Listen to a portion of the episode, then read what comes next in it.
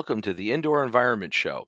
Uh, I'm Bob Krell. I'm the founder and publisher of Healthy Indoors Magazine, and uh, I'm uh, joined today by my co-host, as always, Don Weekes, who is the president of the Indoor Environmental Quality Global Alliance (IEQGA). Hey, Don, how are you?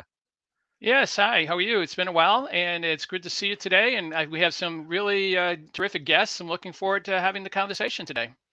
Yeah, well, and and th- things are going well in your world here. It's our, our first show of 2022. Yeah, you know, Um, we're uh, we're we're we're hanging in there. You know, we're trying to get uh, get through the pan, uh, the pandemic, but uh, everything's good at the moment. I I hope that that's the case with you too. yeah, I mean, we're both in the North Country, so we're we're feeling the feeling the Arctic blast here. You know, just- there's nothing really fun in January. Uh, today's show, though, is I think is really a great show to start out the uh, this new year with. Um, topic is very timely, and uh, so I'm looking forward to it. So, uh, without further ado, let's bring our guests in, and Don, you can do the introductions. So our first guest is uh, Dr. William uh, Bahnfleth, who is a professor of architectural engineer at Penn State University and a past director of the Indoor Environmental Center at Penn State. He holds BS, MS, and PhD degrees in mechanical engineering from the University of Illinois at Urbana, Urbana Champaign and is a registered professional engineer.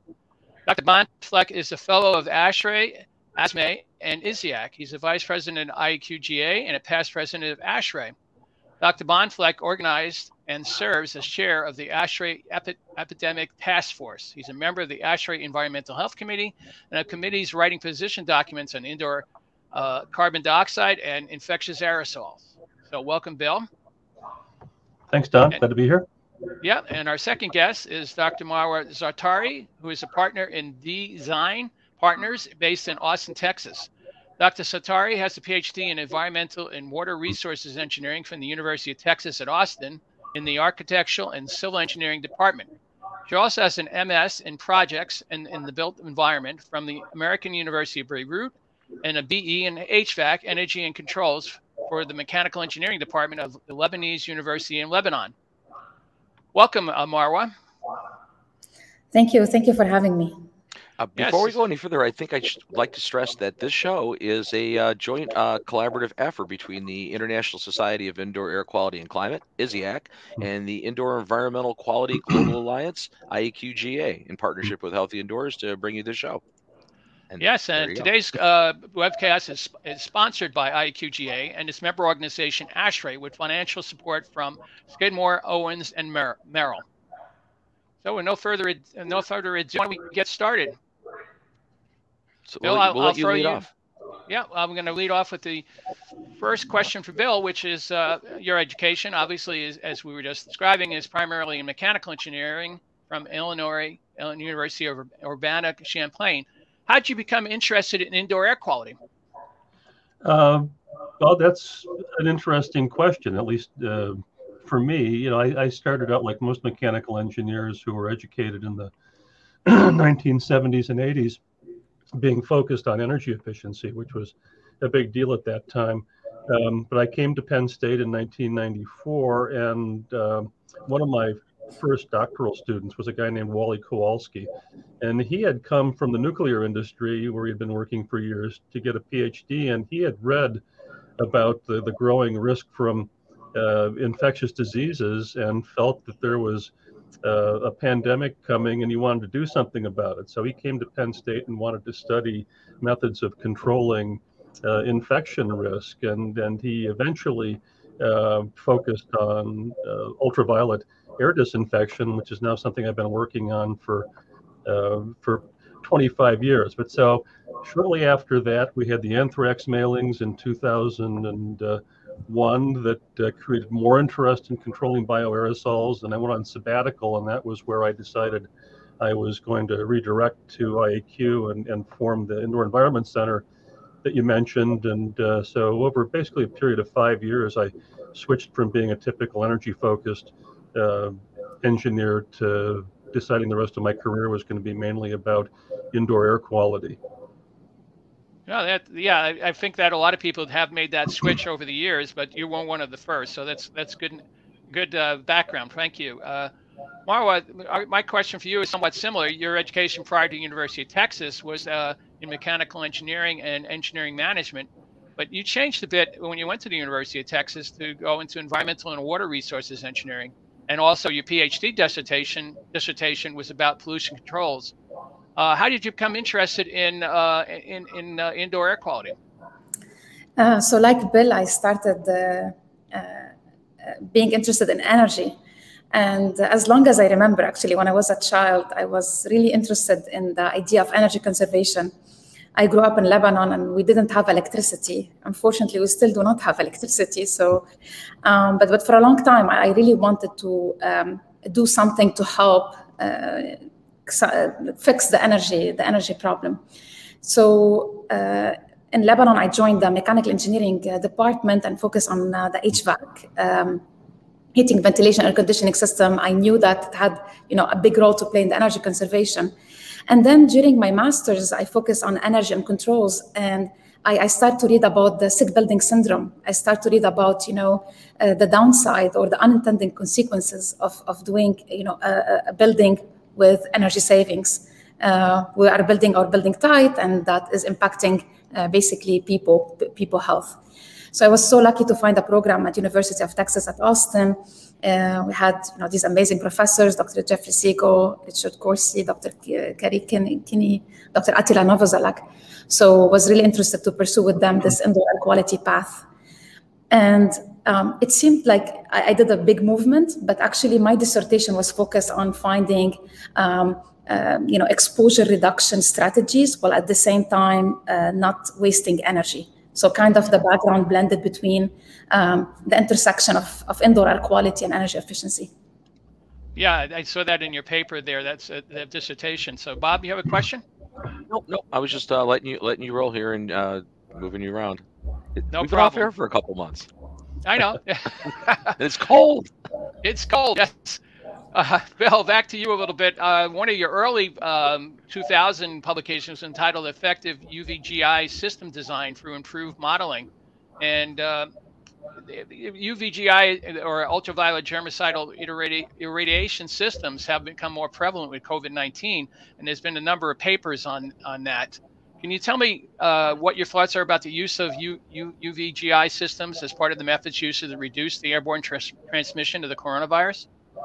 Yeah, well, um, that's been uh, something I've been looking at for a, a, long time. And of course, it's not a new technology. It was used uh, very effectively in some uh, trials in uh, schools by by Wells, Wells and, and Wilder you know, from uh, Penn.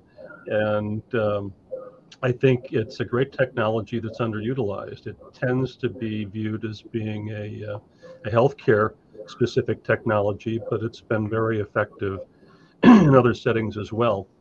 So um, I, I, think uh, it's going to increase in use because of the attention that it's gotten during the pandemic. And there are also new technologies emerging like uh, uh, far UVC that is safer for human exposure that I think uh, that and, and, LEDs are going to create uh, an even wider spectrum of uh, applications for its use. I mean, do you think it makes uh, the application of using it in HVAC versus using it in just the ambient environments? Uh, you know, which is more appropriate way to use uh, UV UVs uh, yeah. technology? Uh, well, it's, it's an interesting question. I think if you look at you know like a, a square meter cost for a system, you can you can uh, apply UV to larger areas um, cost effectively if you put into an air handling unit, but the clean air delivery rate you're going to get is limited to the airflow uh, of, of, the system. I think one of the best applications in uh, an, an, HVAC system is keeping the coil clean. That's something else we've done research on. That's that's very effective. But if I was really concerned primarily about infection control, it's clear that um, what are currently called upper room GUV systems because we can't expose occupants to the uh, 254 nanometer UVC are much more effective. If, if we describe their performance in uh, equivalent air changes per hour, 10, 20, 30 air changes per hour. So that, that's really phenomenal performance if you can get it. And, and uh, the big problem with, with it is uh, the cost really uh, per unit area. And I'm assuming these are units that are effectively pulling air through with some type of fan device and uh, bringing them through UVC uh, you know radiating them or, or just um, radiating a whole area in the in space? the space. you, they're actually fixtures that may be open or louvered oh, to create a disinfection zone. And so they they interact with the air circulation in the space to to disinfect. And so I mean, that's one of the, the so more convective more convectively is what you're saying. Yeah is, is okay. knowing how how well they're going to perform because there is that coupling with a part of the system that you're not really designing to work with the uv Great, thank you. I was wondering about that. So, um, back to Marwa first uh, for the next question. I was wondering if you could give us some information uh, about the findings of, of, this paper that you did back in 2013, the relationship between filter pressure drop, indoor air quality, and energy consumption in rooftop H- HVAC units. Uh, yeah, so we started the work in 2011, and it was uh, at that time, and it's ironic we still have the same uh, question during the pandemic uh, is, you know, if you use a high efficiency filter, you're to choke your system. You're to have a high pressure drop, resistance to the airflow, basically. And, and as such, you're to have large energy penalties. So at that time, 2011, we didn't have any study that did this for commercial buildings or helped answer the question, is it correct or, or not? So what is the magnitude of impact on energy and indoor air quality? Um, so we set to uh, the study to answer the question. So what happened when you go from a MERV 8 low efficiency filter to a MERV, a higher MERV, like 11, 13, 14. Um, so what happened from uh, energy consumption? We focus on the fan power, the compressor power, the cooling capacity, and what happened from indoor air quality perspective. At that time, we, take, we took a look at you know PM 2.5 and PM 10. Um, so this happened in tandem with another project that was funded by ASHRAE. So we had the opportunity to do two years of field testing. Uh, I've spent two years on the roof in, uh, in Austin, Texas, and Pennsylvania. it happened that the field work either happened in the summer in Austin or in the uh, in the really the, the winter in, in, Pennsylvania. But but basically, uh, we did this field measurement. Uh, it was very comprehensive. So uh, we measured fan pressure drop, fan pressure rise, filter pressure drop. Uh, the fan power. Uh, we measured uh, outside air percentage, um, supply airflow, return airflow, particulate matter of different sizes indoors and outdoors. And then we did modeling using data from the field to get the cooling capacity and then the compressor power. And then we had a database of 75 filters that are, you know, you can find on the market. Um, and then we also had a database of 15 filters that are fouled. So not only we answer the question for clean conditions of filters, but also for a small subset of them, what happened when they are fouled. Um, so we'll share with you some of the results. Uh, the first one was a revelation for me. It that MERV does not equal MERV. Uh, so today, if you tell me that you know you have a MERV 13, I wouldn't be able to tell approximately what is the pressure drop or what is the efficiency. And in fact, in, in my work, I, I, showed that there's a weak relationship between uh, MERV and, and pressure drop. In other words, you can have um, a low efficiency filter that have a higher pressure drop than a high efficiency filter. Um, the other thing is that because the way uh, the standard, standard 52.2 ASHRAE, uh, is set, it's a little bit, uh, you know, for the same MERV category, you can have a wide range of efficiency depending on the, you know, the particle distribution that you're dealing with. Um, so just jumping to the to the finding is that you know if you if you move from a MERV 8 to a MERV 11, you have a moderate energy consumption uh, and not so much increase in clean air delivery rate for the the set that we had in particulate matter. But when you go from a MERV 8 to a MERV 13, uh, you have a, a, moderate energy increase, around 2 to 3% increase in cooling capacity, but you have some like three times better clean air delivery in, in PM 2.5. So that was really good to know. It's not true that you incur a large energy consumption and you have a small energy increase, but it's totally justified by the benefits you get, again, from PM 2.5 perspective and more so from PM10. And just to end with this, it's the same for fouled condition. So at the end of the life of the filter, when it's completely fouled, uh, although uh, the filters that we used, all of them, they increase in efficiency with time. As such, like MERV 8 became MERV 11, MERV 13 became MERV 15, and the benefits difference between 8 and 13 diminish when the filter is fouled. So still MERV 13 offered advantages over MERV 8, but they were less than at clean, at clean conditions. Um, and I'm happy to say that during the pandemic, we actually uh, ex- expanded the database from 75 filters to 140 filters, and still the same findings. There is no correlation between pressure drop and, and, and MERV.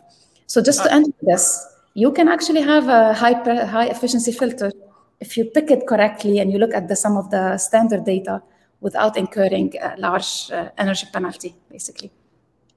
Yeah, and that's uh, obviously a very critical part of what uh, people are looking at in buildings right now. They're trying to make a determination what is the best way to have energy efficiency and have uh, good indoor air quality as well. So, sounds like an interesting uh, area to study right now. So, thank you for uh, telling us about that. So, hey, Don, I wanted to point out we, we do have quite a few uh, live uh, members in the audience on the online community today. And uh, we uh, have activated the live chat function uh, there. So, if you're watching the show live from our community, uh, you can actually ask questions, post some questions for our guests today, both Bill and Marwa. Be happy to entertain those. We'll be moderating those from afar with Healthy Indoors editor Susan Valenti. She's on the line with that. Great. Thanks. That sounds great. So, Bill, um, I was going to ask you about the, your most recent publication that you had in the CV, which was Control of in, Airborne Infectious Disease in Buildings Evidence and Research Priorities.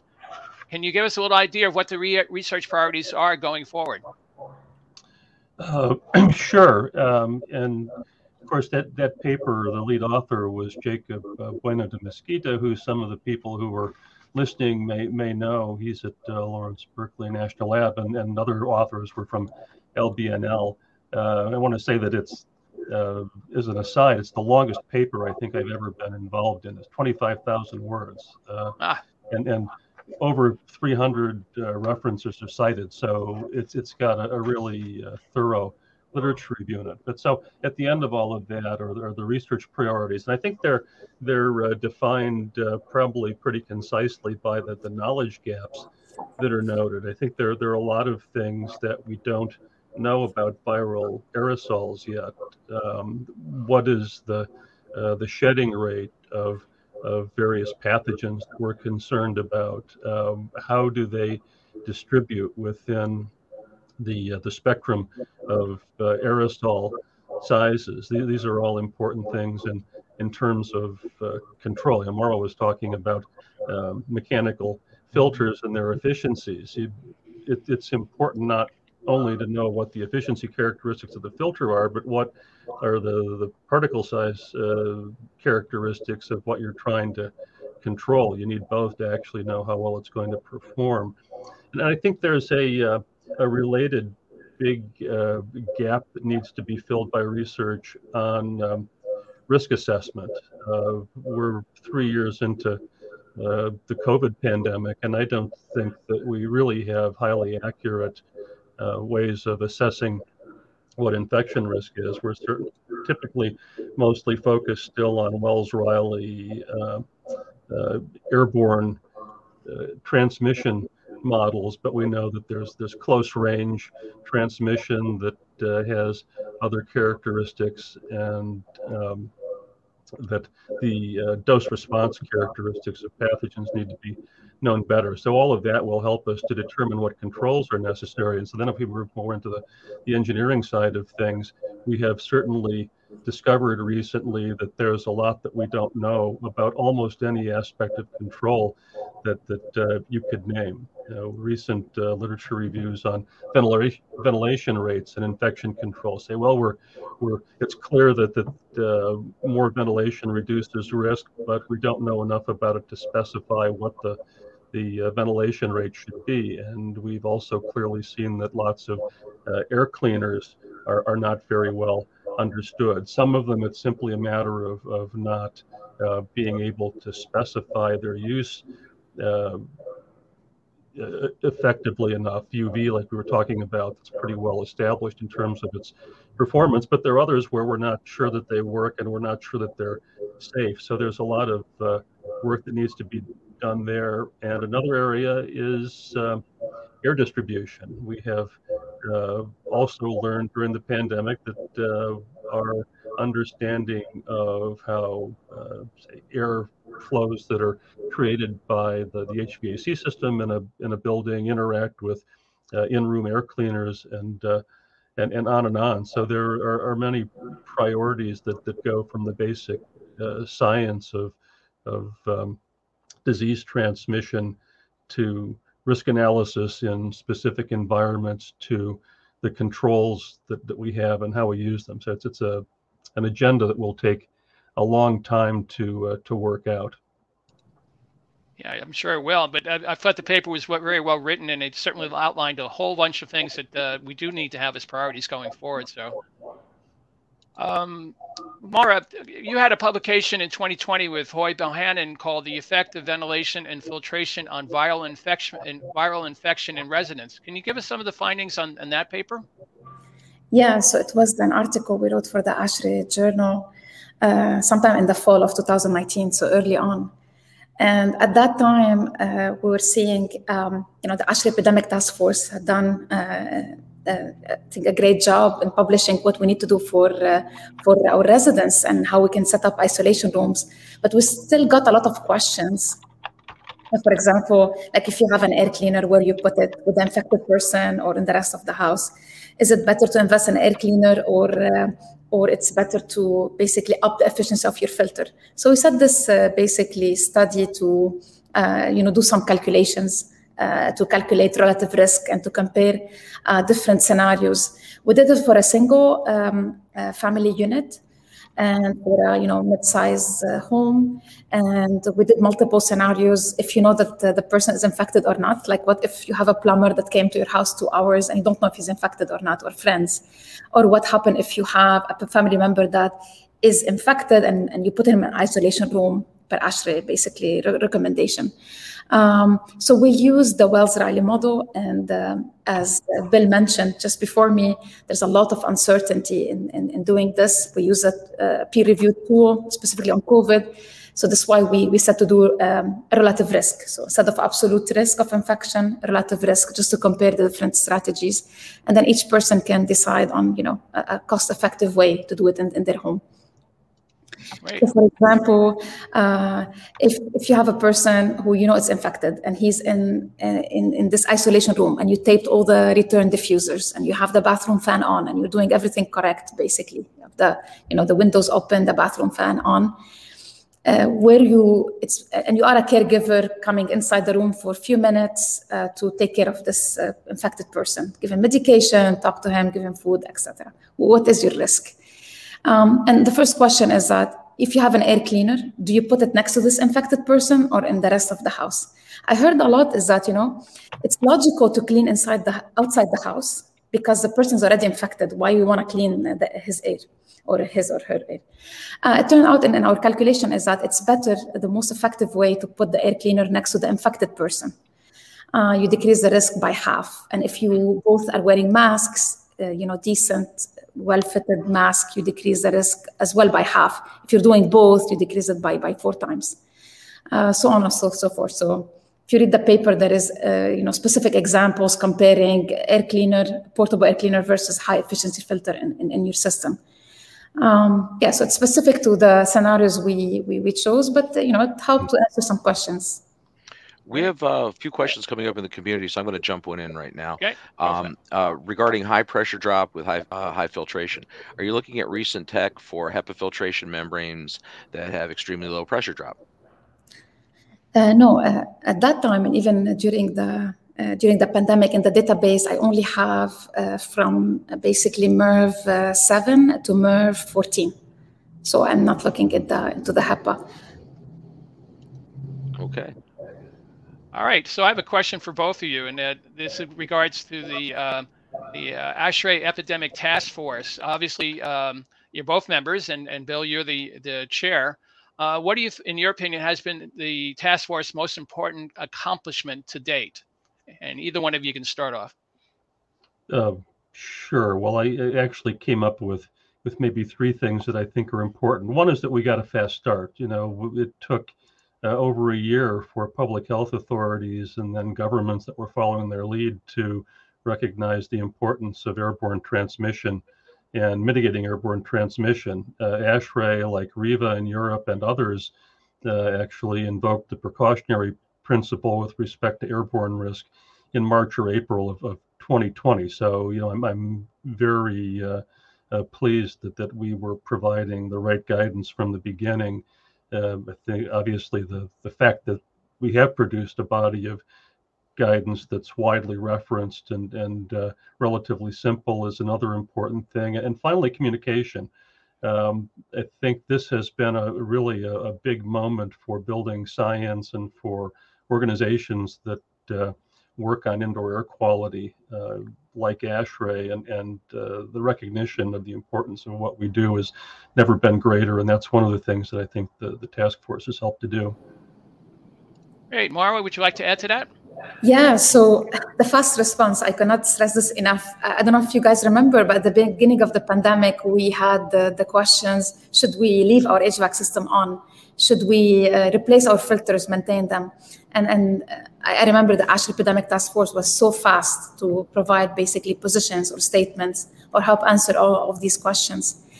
And the other thing I would say, and I think it will uh, you know, outlast this pandemic, is that during the ASHRAE Epidemic Task Force, uh, work, there was uh, you know a big concatenating of, of, all the different standards and guidelines and best practices into simple documents uh, to help basically you know uh, practitioners, consumers, the, the public in, in, in, general. And not only that, they went above I think the standards, so above the minimum standards, uh, and including infectious aerosols and in, in the discussion.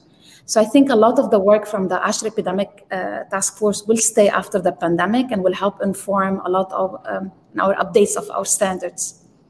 Great. Yeah, I, should follow up on that. That uh, you know we would maybe sometimes hear the task force uh, spoken of in the in the past tense. Um, actually, the the guidance is pretty well built out, and we're not really updating that very much. But uh, the rest of this ASHRAE Society year, this next six months, our uh, goal, uh, following on Marwa's comments, is really to uh, set a path for the future. What what do we do with what we've learned to improve standards and, and guidance and to merge uh, infection control with the uh, what we hope will be a revolution in indoor air quality generally to promote wellness. I mean, this is a, this is a very unique uh, point in time for all of us, right, in the industry, because we've I, we've never uh, had this keen awareness about indoor environments in our lifetimes, right? And I mean, I don't think there's ever at least that much of a focus globally. Mm-hmm. Um, and it, many times I've brought this up over the last years. My concern is is that we have this opportunity to drive to drive these messages forward right now in this unique time, right? With with, with the the awareness, but what things do we need to do to make that happen you know because again people people's memory seems to be short on everything you know as, as, this thing starts to wane a little bit and we're not nearly there but as it does i mean i think people are going to you know they'll get laissez-faire about it uh, how, how do we stop that from happening and use this this horrible event as or, or horrible series of events as an opportunity to actually push everything forward make everything better I know it's a loaded question. I'm just. Well, no, you're, you're right. We've seen uh, emergencies be quickly forgotten and we don't do anything. Um, a number of times we were very interested in making buildings uh, safe from bioterrorism 15, 20 years ago. And if we'd done that, we would have done a lot of the things that we're recommending now, but everyone forgot about it. Um, I think mainly it's it's keeping uh, the commitment going to actually do something, which means setting up uh, structures that will make sure that the long range plan is implemented. So we, have gotten indoor environmental quality and, and resilience into the ASHRAE strategic plan. We're working on setting up a, uh, a way of uh, making sure that when we push uh, the work that ASHRAE is doing out to technical committees that have other things on their, their plate, that uh, someone will be making sure that that work keeps going forward. And we have to keep communicating out outwardly too. I think advocacy is going to be very big here because it's going to take the kind of money that only governments can can make available to uh, do some of the research that's necessary and to change policies and to implement perhaps national standards that uh, will help us to achieve these goals. I mean, there's a lot of talk about this paradigm shift, right? But you know, what is this? What is the paradigm shift right now? Has it actually occurred? I'm gonna I'm gonna start uh, with uh, Marwa on, on yeah. that because uh, I think that uh, Bill has put in the chat where the the the, uh, the paper is that he he participated in, and uh, perhaps Marwa, you could give us a little bit of an idea of what your thoughts are on the paradigm shift, and then Bill, I think you can follow up with the what you have in that report. Yeah, so I definitely think like you know a great awakening has occurred and, and we all feel it. We feel it from you know uh, I don't know our neighbors where our kids go to school from everything's happening around us. So I think a great awakening has has occurred definitely. And throughout this pandemic, I um, I as well as many other people saw few revelation. So the, the first one I would say that you know people understood that the buildings they occupy are not healthy I think this was a little bit, you know, kind of a surprise. Mm-hmm. And they're not healthy because of two things. One is because our standards, the minimum standards, became maximum standards and were not uh, established to address infectious aerosols. And you kind of see that in, uh, I'm a member of a standard ventilation for acceptable indoor air quality. You kind of see that in the ventilation rates. You kind of, it's very easy to see it if you compare the ventilation rate for offices, for what's required for gym or what's required for nail salon. You kind of directly see that, yeah, it's, it's not meant to address actually, uh, you know, infectious aerosols. And um, very clearly it's stated under the table, the ventilation rate are not meant to uh, address infectious aerosols. So first, you know, even our minimum standards do not address what we're going uh, through today. And not only that, we know that uh, even uh, the very well-designed buildings they're not well operated. So it can be not healthy because our minimum minimum standards do not address the problem, and also because we're not uh, operating uh, basically per what we should operate, even to the minimum. Um, the other thing is that uh, kind of also another revelation. Although it's a novel virus, but we don't need novel technologies necessarily because we have a lot of proven technologies. Some of them we have already in our buildings, like filters, ventilation, UV, uh, UVGI, for example, upper room GUV. So already the solutions uh, exist. Yes, it requires cost investment, but as we all know, these cost investment um, can be justified by the greater benefit to the society and not putting, you know, you have a disease, but also you have, you know, all the all the benefit that outweigh COVID. For example, allergy, um, uh, you know, other respiratory diseases.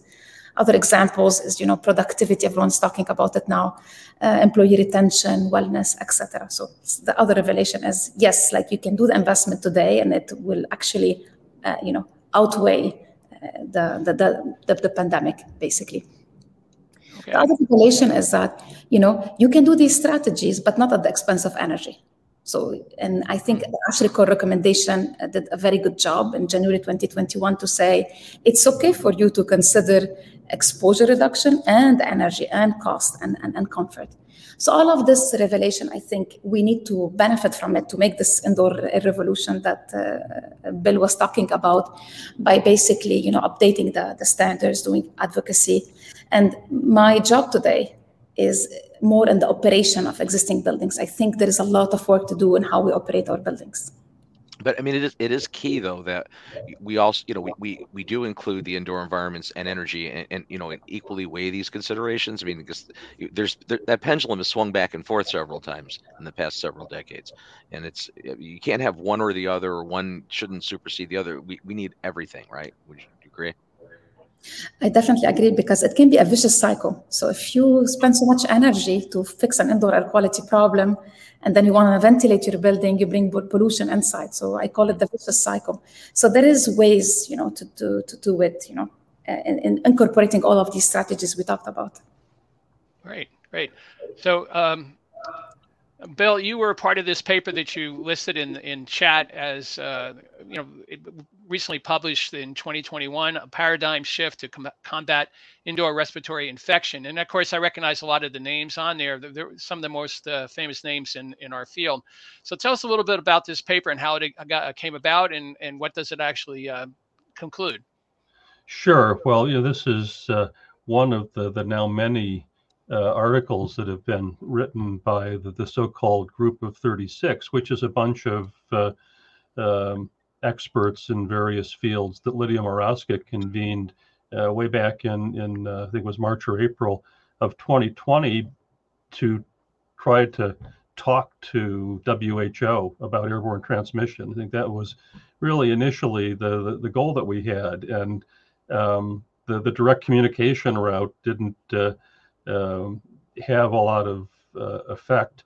And uh, the group had very good chemistry and just started writing a lot of papers. There was a paper uh, titled something like "How Can Airborne Transmission Indoors Be Controlled?" That's now been cited something like 600 times in the last year and a half. So um, over time, we went uh, maybe from more scientific to somewhat more policy focused kinds of writings, and and that's what this article in Science is, and uh, it, it's saying that the, the there ought to be a different approach taken to uh, prevention of, of infections indoors, that, that we tolerate uh, a burden of disease from airborne transmission uh, that we wouldn't accept, say, from sanitation or from um, water treatment. And so it tries to, to make the connection that, that we're uh, simply accepting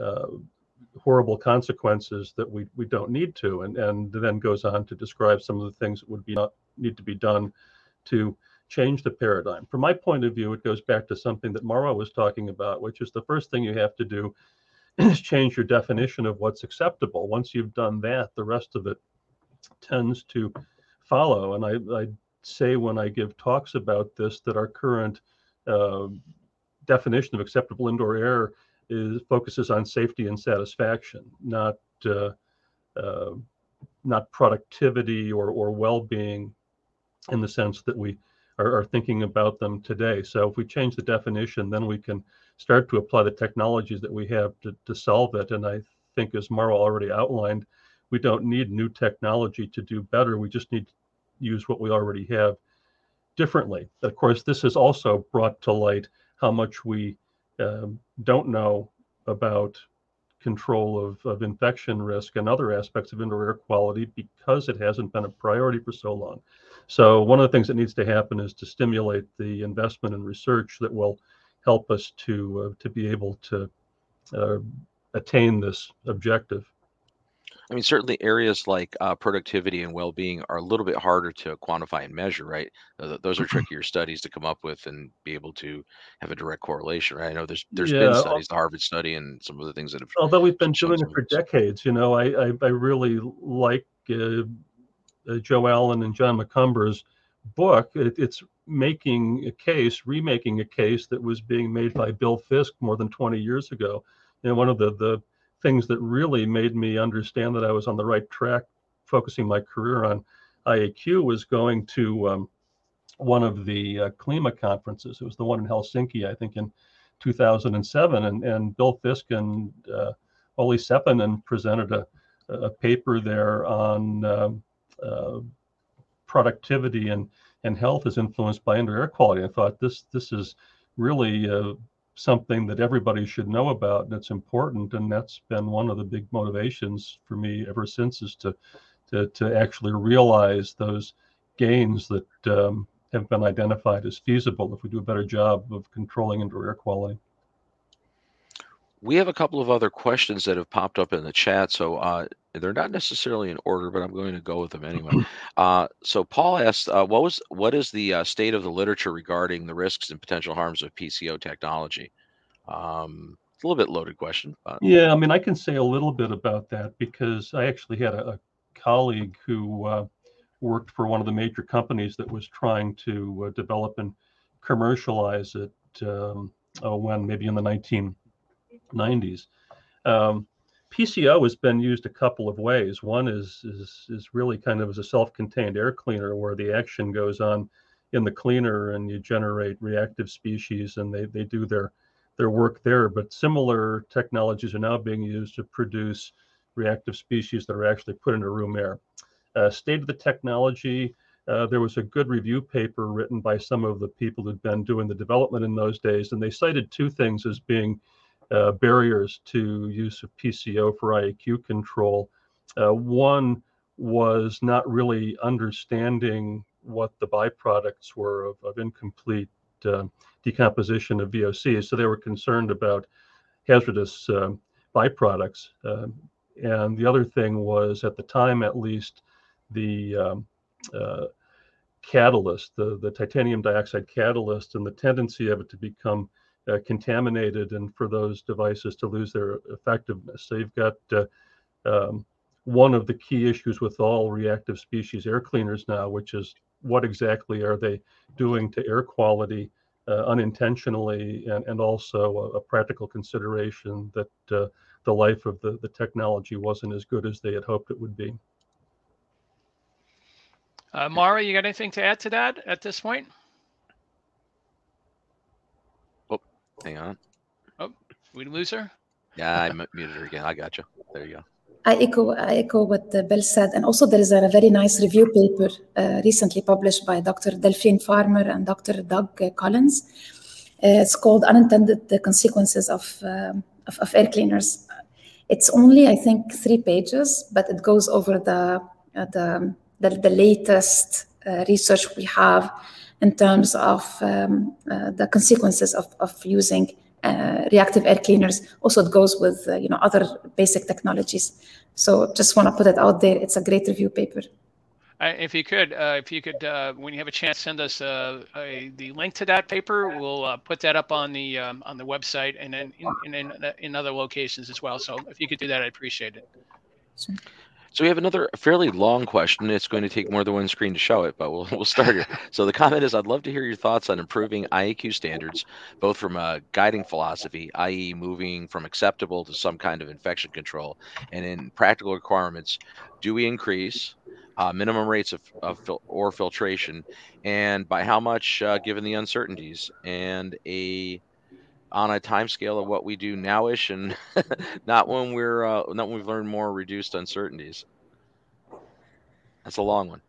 That, that is a long question. Um, well, I, I, I, think clearly filter standards can be upgraded from where they are. MER, MERV 8 is, is not doing much to control particles that have health effects. And, and so I think the, the uh, uh, low hanging fruit is is raising basic particulate filtration to a level that's effective.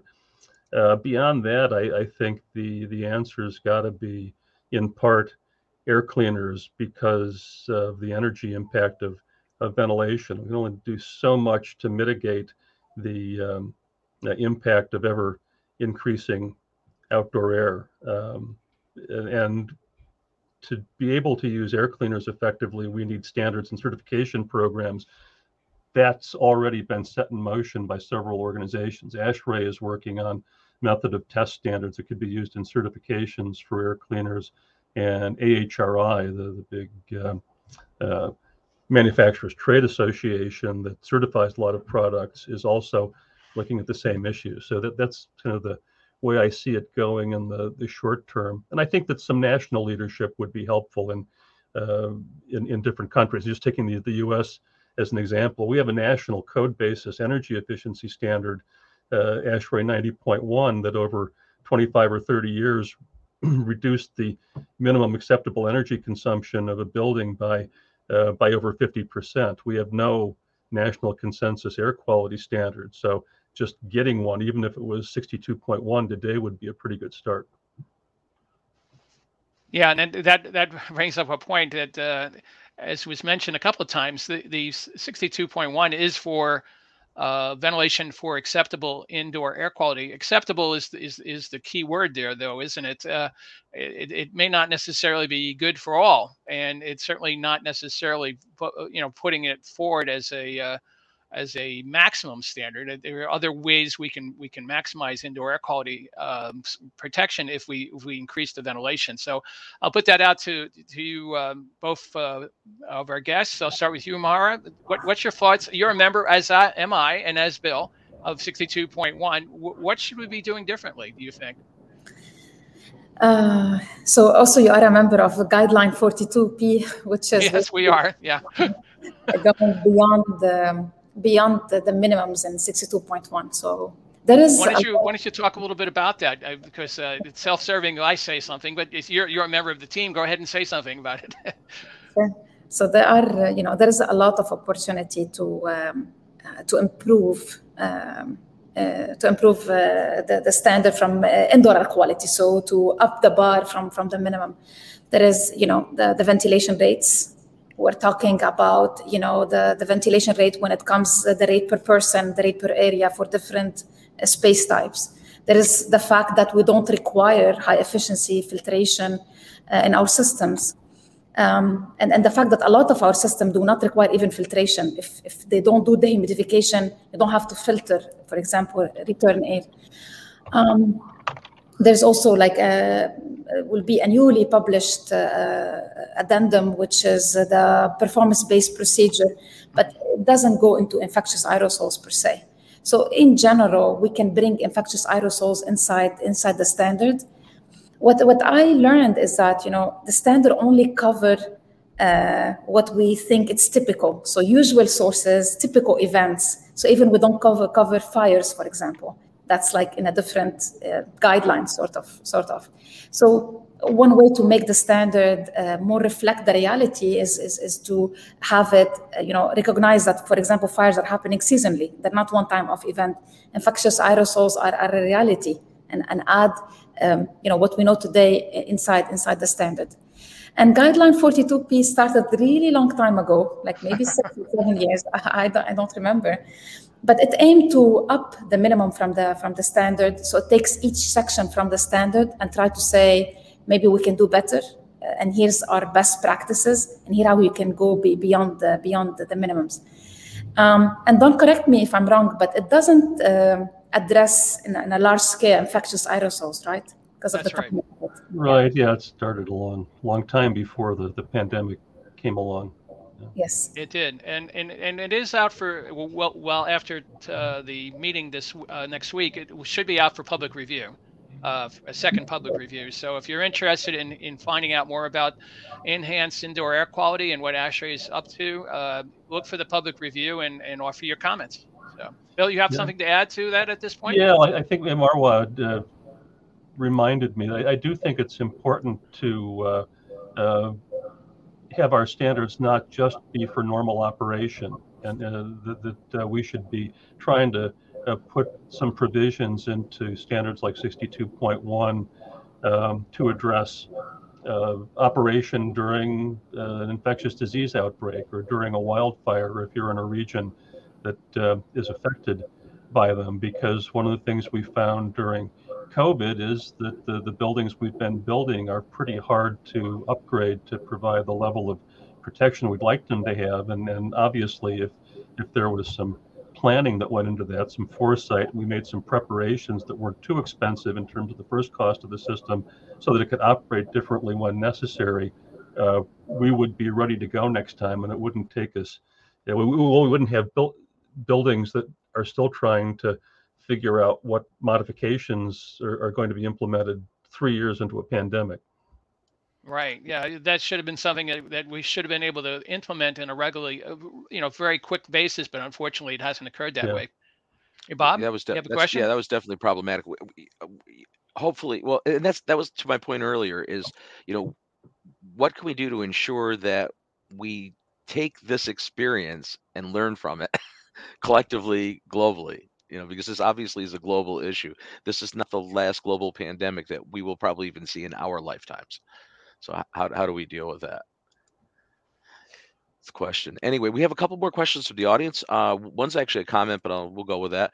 Uh, Terry, it's not Terry. I hope Terry wrote this. I hope you're right that changing the definition from acceptable uh, indoor air to healthy indoor air. Keep in mind that in 1994, OSHA issued the draft IAQ regulations. I remember those. Uh, they were excellent at the time, but they never really went into uh, uh, final. Uh, be, yeah. yeah. because because it was a tons of opposition. You know, it was, it was widespread opposition. So, how do we ensure that any measures that we try to do now won't, won't face the same opposition from private interest groups? Well, I think we have to recognize that that any measures we recommend now will face opposition from uh, private interest groups, and uh, be ready to to engage and to stay engaged. I mean, this is what the whole standards process is about: is is all of these competing interests trying to come to a, a consensus. Nobody's happy at the end, but if you if you engage and, and put the effort into making a good case for why changes should be made, then some of them will happen. But if you just sit back and say, you know, it's obvious, then you're going to lose, and that's that's what ha- has happened um, many times. So. Um, to me, at the, at the policy and standard le- standards level, the big part of this is making the economic case extremely clearly. We, we can't do that quite as well as we'd like to now, but I, I think that um, from the point of view of influencing legislation and national standards, when you show what this does to uh, the economic conditions in a country to have less illness and to have higher productivity, um, it's it becomes a no-brainer at that point if if you can uh, get that analysis to be accepted. Allen et al. have done it. Fisk did it. Um, those of us who who want this to happen need to keep making that case to uh, to those who are in a position to influence what happens. That's challenging though, because we have a hard time getting people to accept climate change issues too. So uh, it's not like you know science is always uh, you know welcomed with open arms. Uh, we have a couple other ones. I'll just get up here. Uh, your suggestions on how to use HV, an a, HVAC system and how to handle during the pandemic got cut off. Oh boy. Okay. Um, we're going to take that one, just move it right on through.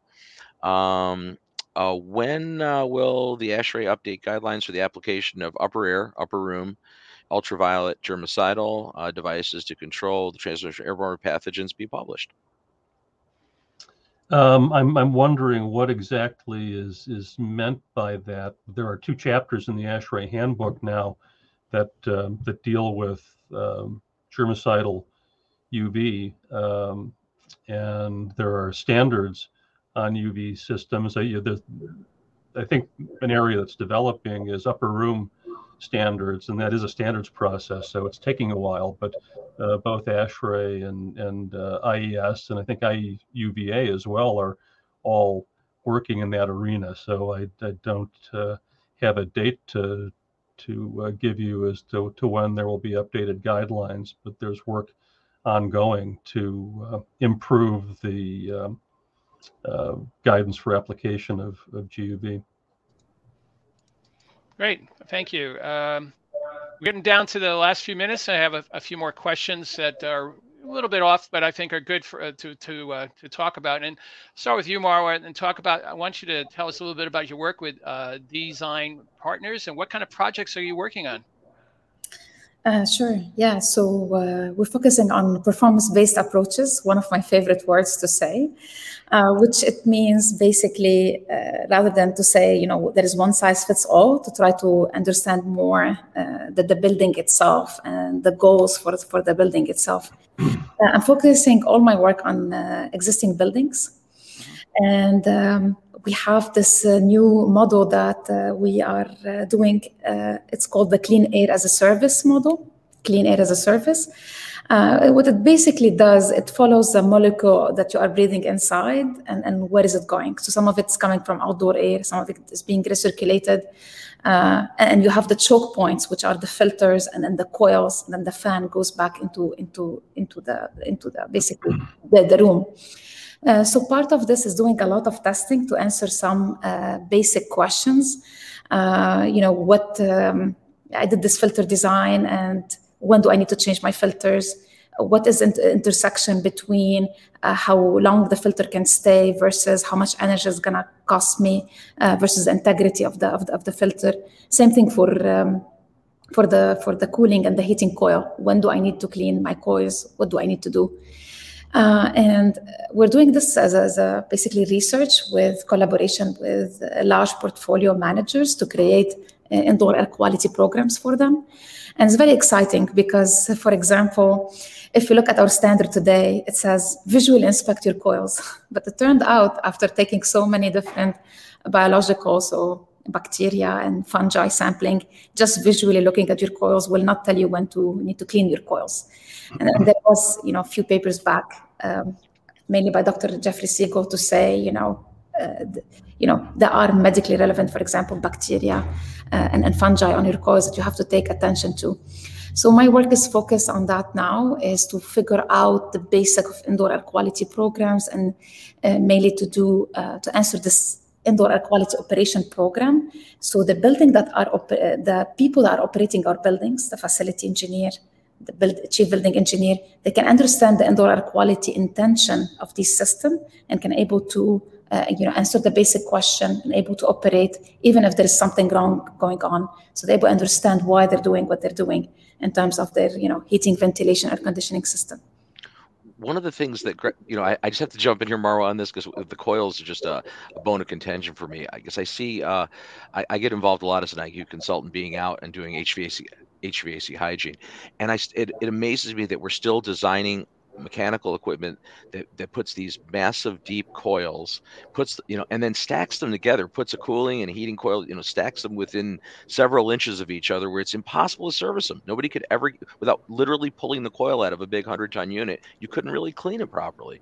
You know, yeah. and why are we still building these things? I, I get it in the 60s and 70s we did that but how, how in 2020 do we have systems coming off the shelf like that yeah i think the you know intersection gaining area you know for the for the surface transfer. But there are new uh, ways to do this for example using enzymes or, or probiotics and that can basically work into into into your system. The, the funny thing is that you know when you ask someone why do you have this uh, indoor air quality operation program? they will tell you i followed the standard. The standards say clean as needed or visually inspect. So kind of see the big divide between, you know, what actually the research say, which have amazing research, what the standards say and what do we have in practice and i vow to myself through my work here is you know do uh, you know research based so intention to do research so we can basically get back to the standard so it will be like a feedback loop maybe answer this one question standard 180 when do you need to clean your coils so we have this uh, you know I think a lot of measurements. I'm doing a lot of measurements. It's very exciting. Taking some fun stuff, like for example, infrared images on, on the coils, so heating and, and the cooling coils. So sometimes the coils are really dirty. You just want to run. sometimes they are visually clean, but the data show that they're actually dirty because you don't see this thin biofilm. So there's a lot what we need to understand in terms of really, you know, when you implement a solution, what actually you're getting from indoor air quality or, or health perspective. Excellent. So, Bill, um, I want to follow up with uh, what uh, research and papers are you working on currently? What can you tell us about some of the uh, activities that you've been doing with um, research? Sure. Uh, well, keeping really really busy. You know, still with the G36 group, where we're almost through all the hoops to get a paper published on the history of the misunderstanding of uh, airborne disease transmission. Uh, but it is closer to home, the actual research that I'm doing. Uh, we've been doing measurements of coronavirus susceptibility to uh, to UVC. We've we've looked at both uh, NL63, which causes cold-like symptoms, and, and SARS-CoV-2, and we're um, hoping to publish something on that shortly, uh, starting some work on the, the fundamental mechanism of, of, UV disinfection, looking at the genomes of, uh, of uh, various microorganisms, and also been doing some more practical applied work on upper room GUV systems, the uh, uh, impact of air distribution design on, on their performance. That so far has, has mainly been CFD modeling, but we'd like to extend it into uh, some experimental work. And the other thing is um, air cleaners and uh, in-room performance. You know, Marwa said she was doing something on that. I've actually got a contract with a uh, a manufacturer that produces a uh, an air cleaner that uh, emits reactive species. I kind of felt that if we were going to criticize them and say there wasn't enough peer-reviewed literature on it, then we ought to be studying them. So I've got some work in in progress to try to model a uh, an ROS uh, producing air cleaner and, and to see how that works and compares with other types of uh, infection control, UV and HEPA filters and others. So a lot of lot of things going on. Yeah, definitely sounds like it. Uh, so that's uh, that's our hour, and uh, I'm going to turn it back over to to Bob to close us out. But, but thank you to our two guests, I appreciate it. And again, thank you to ASHRAE and to um, uh, to SOM in terms of uh, the sponsorship for this. So back to you, Bob. Okay. Well, hey, thanks again. I really appreciate uh, Bill and Marwa's time. That was great. That was a great talk. Wish we had more time. It always goes so fast. Um, but we'll have you on again, again, uh, uh again, again, again, sometime. Whatever. Wow. I, I spent too much time in the ISIAQ conference this week online, so it's my brain's kind of you know totally over absorbed um, so uh, again reminding this uh, this program uh, indoor environment show is a joint collaboration between ISIAQ, the international society of indoor air quality and climate and the indoor environmental quality global alliance ieqga um, they got together uh, with healthy indoors to help get this show out there and available to the public. So thanks very much to the organizations. Um, as always uh, we'll be back uh, I believe in February because we, are yeah. we're, we're working on the 2022 schedule right now.